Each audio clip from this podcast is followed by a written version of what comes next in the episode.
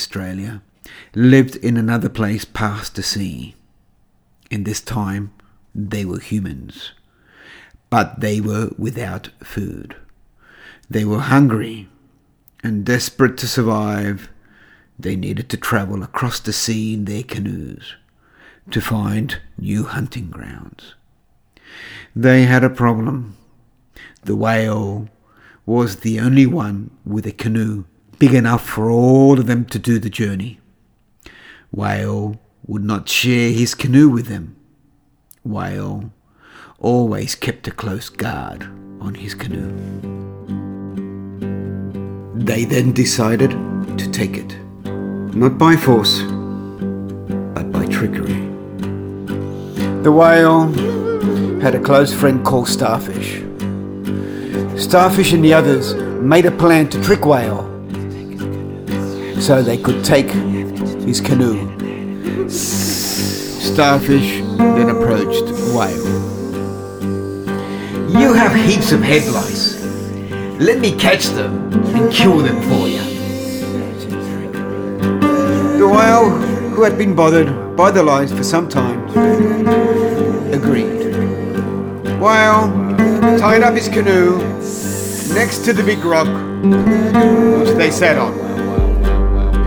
Starfish started working on removing all the lice from the whale's head. Once Whale was completely distracted, Starfish signaled to the others to take the canoe. He laid Whale's head in his lap and scratched behind his ears so he could not hear any noises or water splashing. The meantime, the others jumped quietly into the canoe and began to row away. From time to time, Whale would ask, Is my canoe fine? Starfish, who had a piece of bark next to him, would say, Yes, it is. Listen, I'm hitting it now. The piece of bark sounded just like Whale's canoe. Starfish kept the whale distracted for a long time. So long that the others had been able to paddle very far away from the shore. Suddenly, Whale became worried about his canoe. He wanted to look at it and make sure it was fine.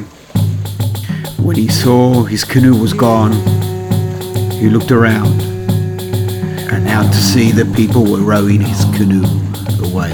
Whale was angry and began to fight with Starfish and hit him and hit him and hit him and hit him until Starfish could only lay on the rock. Whale then jumped into the water and began to swim after his canoe. He looked back with anger at his friend. And watched him slide off the rock. And into the water. Starfish laid on the sand at the bottom till he recovered.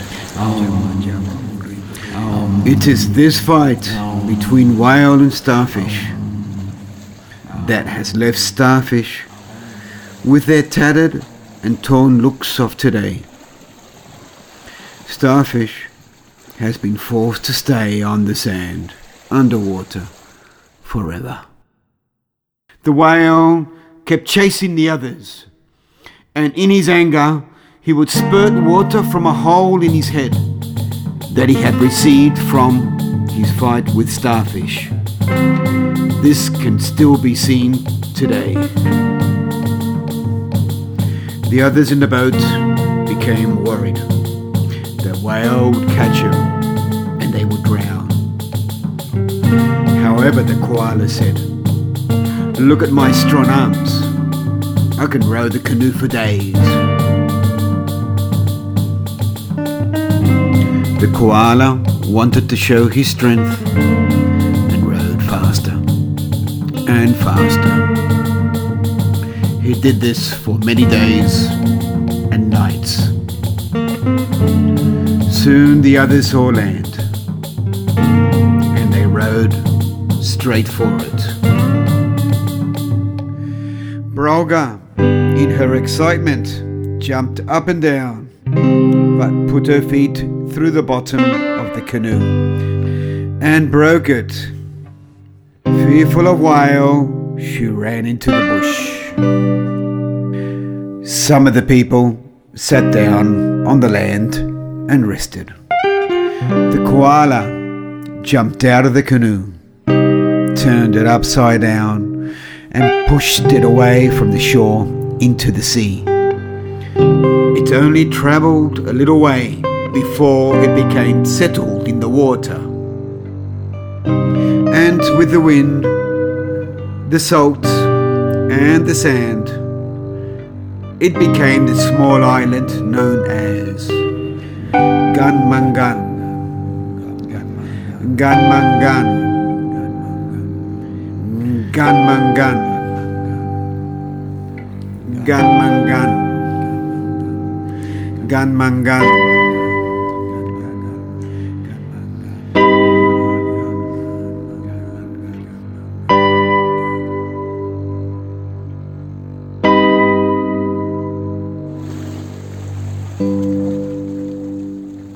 Whale was never able to recognize his canoe. He travelled back and forth along the coast, looking for the canoe and the others. Still today, many of his descendants can be seen travelling up and down the south coast. It is said that when they arrived, they had the Darawal palm with them. And this is how they became known as the Darawal people.